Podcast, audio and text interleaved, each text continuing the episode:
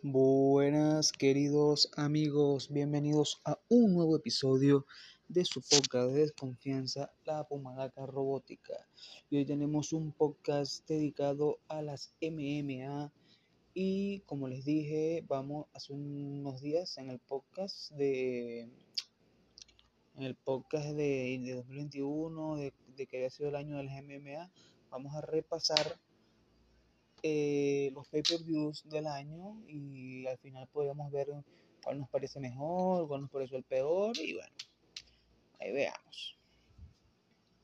El año 2021 nos recibió con el pay-per-view UFC 257 que era el Poirier versus McGregor 2. Fue un pay-per-view con una cartelera, podríamos decir, corta, tuvo dos preliminares tempranas, luego tuvo cuatro preliminares eh, normales y cinco peleas estelares. En las preliminares normales, o sea, las preliminares normales, podemos decirlo, la Juliana Peña se enfrentó a Sarah Manhan, la venció por sumisión en el tercer asalto, luego de que en los primeros asaltos se había visto bastante mal. Ojo, yo soy venezolano, pero en los primeros asaltos de esa pelea Juliana Peña no se había visto para nada bien, pero logró conseguir la sumisión. Eh, venció a Frebola, una decisión unánime, una pelea bastante mm, de decentilla, no estuvo mal. Y ya metiéndonos más en lo que es eh, la cartelera principal, Marina Rodríguez noqueó con codos a Amanda Rivas, una corta pero, explosiva pelea, podríamos decirlo. Muradov venció a Andrew Sánchez con una hermosa rodilla voladora y unos golpes. Joan Calderwood venció en una decisión unánime a Jessica Ay, que no estuvo para nada. Ah, fue una pelea más o menos de regulona. Y en las dos más principales, en la coestelar y en estelar, eh, Michael Chandler noqueó a Dan Hooker con un espectacular golpe, haciendo su debut en UFC. Eh, fue excelente la intensidad con la que Chandler buscó siempre ir hacia adelante contra Hooker y bueno, logró el knockout. Y luego Dustin Poirier en el segundo asalto noqueó a Conor McGregor. Pero hay una cosa que podríamos decir, todos los que vimos esa pelea tenemos que estar de acuerdo en algo. En el primer asalto, Conor McGregor estuvo muy cerca de noquear a Poirier varias veces. Es más, ese primer asalto tranquilamente pudo haber sido un 10-8 para, si ustedes, si ustedes me dicen, para McGregor. Pero, pero, eh, en el segundo asalto, como sabemos, eh, Poirier acomodó unas buenas patadas a a las pantorrillas, estuvo con un buen golpeo y logró noquear a Conor McGregor. Y este fue eh, un evento que para iniciar el año estuvo bastante bueno. Sabemos que Conor siempre es un tipo que vende, que vende explosivamente. Y, o sea, sabemos que, prácticamente es una de las mayores atracciones en, en, en, la UFC, a pesar de que actualmente no sea de los mejores peleadores en la UFC. Pero es una, una muy, muy, muy buena atracción, una buena estrella que llama a la gente a ver. O lo quieres ver ganar o lo quieres ver ser derrotado. Y bueno, Poirier no será el tipo que más vende, pero sabemos que es un peleador que ha evolucionado, que es bueno y que, bueno, eh, tiene muchas cosas positivas. El siguiente evento fue el evento que nos trajo Kamaru Usman versus Duriño versus Gilbert Burns. Una, otra cartelera corta para pay-per-view. Teníamos a Gabriel Green en las preliminares eh, bajas contra Philip Rowe. Tuvimos en las preliminares normales a Anthony Hernández contra Rodolfo Vieira, Belal Muhammad contra Diego Lima, Polivana Viana contra Mallory Martin y Chris Gutiérrez contra Andrew Edwell. Voy a hablar de dos en específica, porque las otras dos fueron una sumisión buena de Poliviana Viana y la de Cris Gutiérrez, que fue una decisión bastante contundente.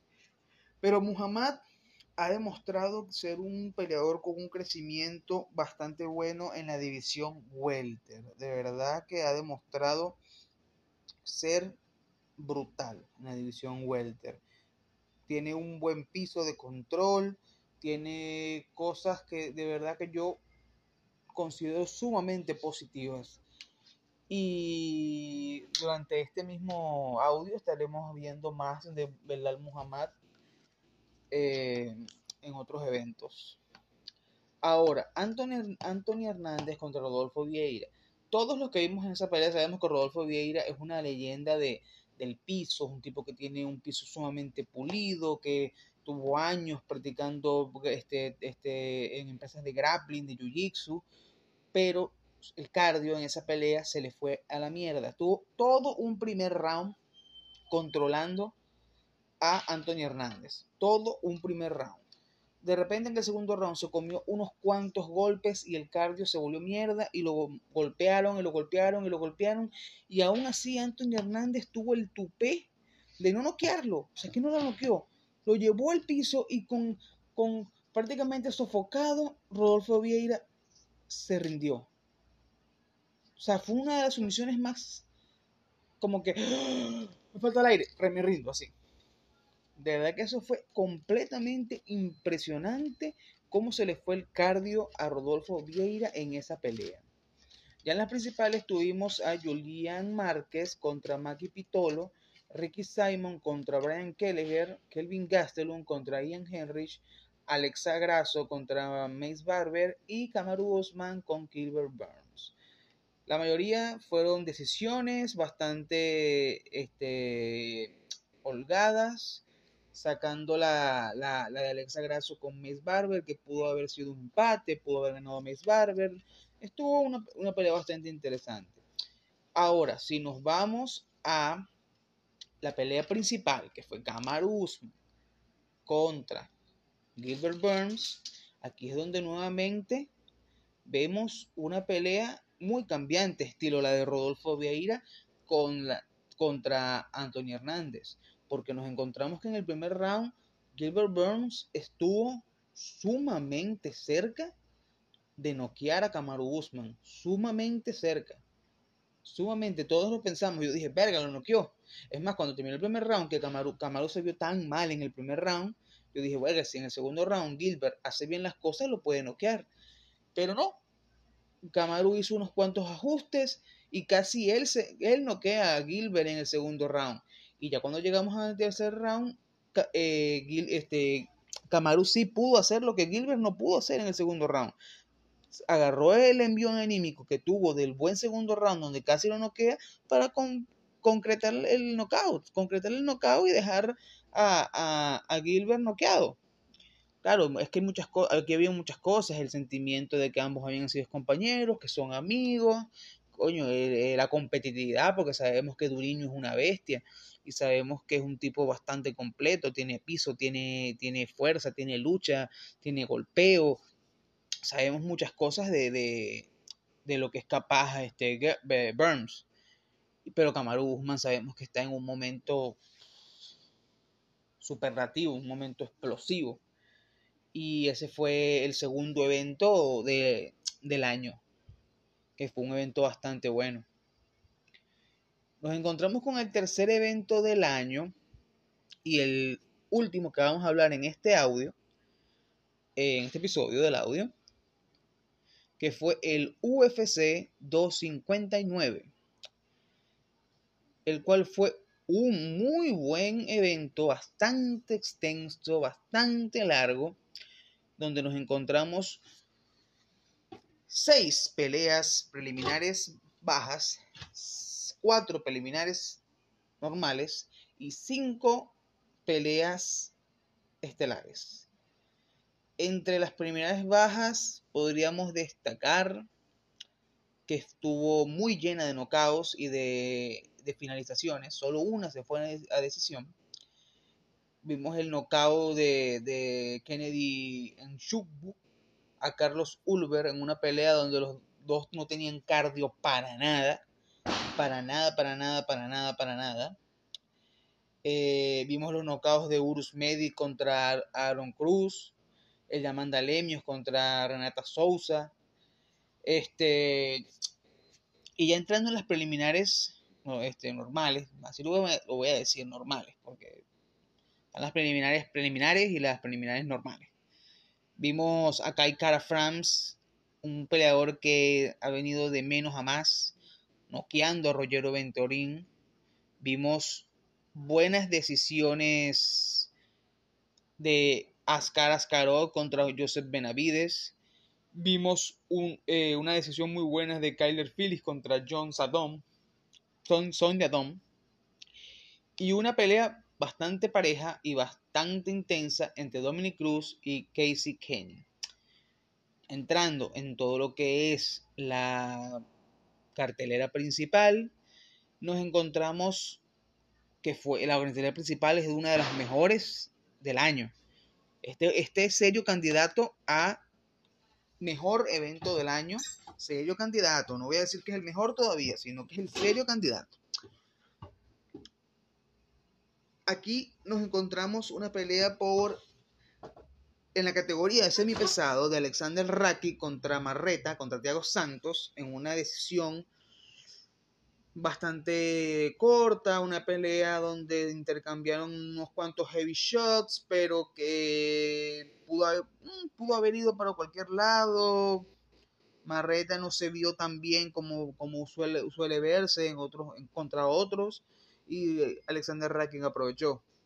Tenemos al Khabib 2.0, Islam Machaev, eh, venciendo a Drew Dover con una sumisión de triángulo, prácticamente repitiendo la dosis que hace siempre, con, controlar con un buen piso, aunque tiene un buen striking también, mejor que el que tenía Khabib en su momento, menos piso que Khabib, pero más striking que Khabib, aunque también tiene buen piso, o sea, eh, controlando el piso y llevando la sumisión.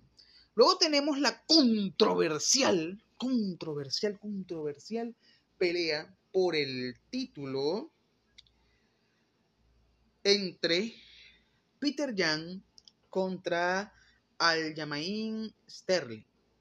Todos los que hayamos visto esa pelea y que tengamos un poquito de criterio, sabemos que Peter Young le estaba dando una paliza a Aljamain Sterling. Le estaba dando una paliza a Sterling. Una paliza. Superior en todo, en el piso, eh, arriba, en todo. En todo, eh, Young era superior en todo. Yo lo sé, tú lo sabes, Dana White lo sabe, Sterling sumamente obviamente lo sabe, por eso que no, no ha querido pelear y se ha inventado una y otra y otra y otra y otra y otra lesión. Pero bueno, eh, Jan lo fue descalificado. Yo, yo pienso que al haber sido descalificado sonará gracioso, pero debieron haber hecho como W. El título queda vacante. Ok, Jan lo pierde, pero que no lo ganara Sterling. Que no lo ganara Sterling. Porque todos vimos lo que Sterling hizo. Sí, una patada, el rodillazo fue bastante fuerte, fue bastante grosero, pero todos vimos que prácticamente todo lo que siguió fue un terrible, una terrible demostración de actuación por parte de Sterling. Fue terrible todo lo que hizo, de verdad y, que ha quedado manchado, o sea, ha quedado manchado. Ese, ese título ha quedado, ha quedado manchado. Todos lo dicen, y este, el mismo Jan lo dice, los otros de la división lo dicen. Está manchado porque Sterling no lo quería defender, no lo debió haber ganado ni siquiera, debieron haberlo dejado vacante en todo caso, por la descalificación. Y bueno, ve, estamos a punto de terminar 2021 y todavía no ha defendido el título porque se ha inventado lesiones, que está no sé qué coño, todo lo que hace es escribir marisqueras por Twitter y un montón de tonterías que no sirven para nada. Luego tenemos, luego tuvimos a Amanda Núñez dándole una paliza a Megan Anderson, una paliza horrible a Megan Anderson, ¿qué más puedo decir? Amanda es Amanda, sabemos que Amanda sale a matar y que bueno. Y luego tuvimos una pelea muy buena, una pelea muy interesante entre el campeón semipesado, Jan Blacksowitz, defendiendo su título contra el campeón mediano, Israel Adesanya, que subió de peso para intentar quitarle el título a, a Blacksowitz, pero eh, se encontró que habían ciertas cosas, pues, o sea, que no, no, iba a ser tan fácil. En el piso podemos decir que Ensaya de verdad que no lució mal, porque sabemos que tiene un striking sumamente pulido, sumamente bueno. Sabemos que Ensaya es uno de los mejores strikers, si no el mejor striker de la UFC actualmente. Tiene, pasa golpes hasta decir hasta esquiva golpes. Eh, tiene de lo mejor, de lo mejor que hay en striking en UFC es el de Ensaya pero sabíamos también que Black tiene una de las pegadas más impresionantes de esa división. Y que no solamente eso, sino que también tiene un piso medianamente bueno, o por lo menos mejor que el de Ensaya. Y eso fue, eso fue lo que, la, la, lo que dio la diferencia. Que Black llevó a Ensaya dos veces al piso. Y las dos veces en el piso lo castigó. Y eso fue lo que le dio la victoria unánime a Black sobre Israel la ensaya. Y bueno, por ahora esto es todo lo que tenemos. Hemos analizado tres, tres eventos que vimos en 2021. Eh, en los siguientes capítulos veremos tres más o cuatro más, dependiendo de su duración, dependiendo de lo que tenga que decir de cada una de las peleas. Y bueno, espero que hayan disfrutado este episodio y me despido. Un saludo para todos.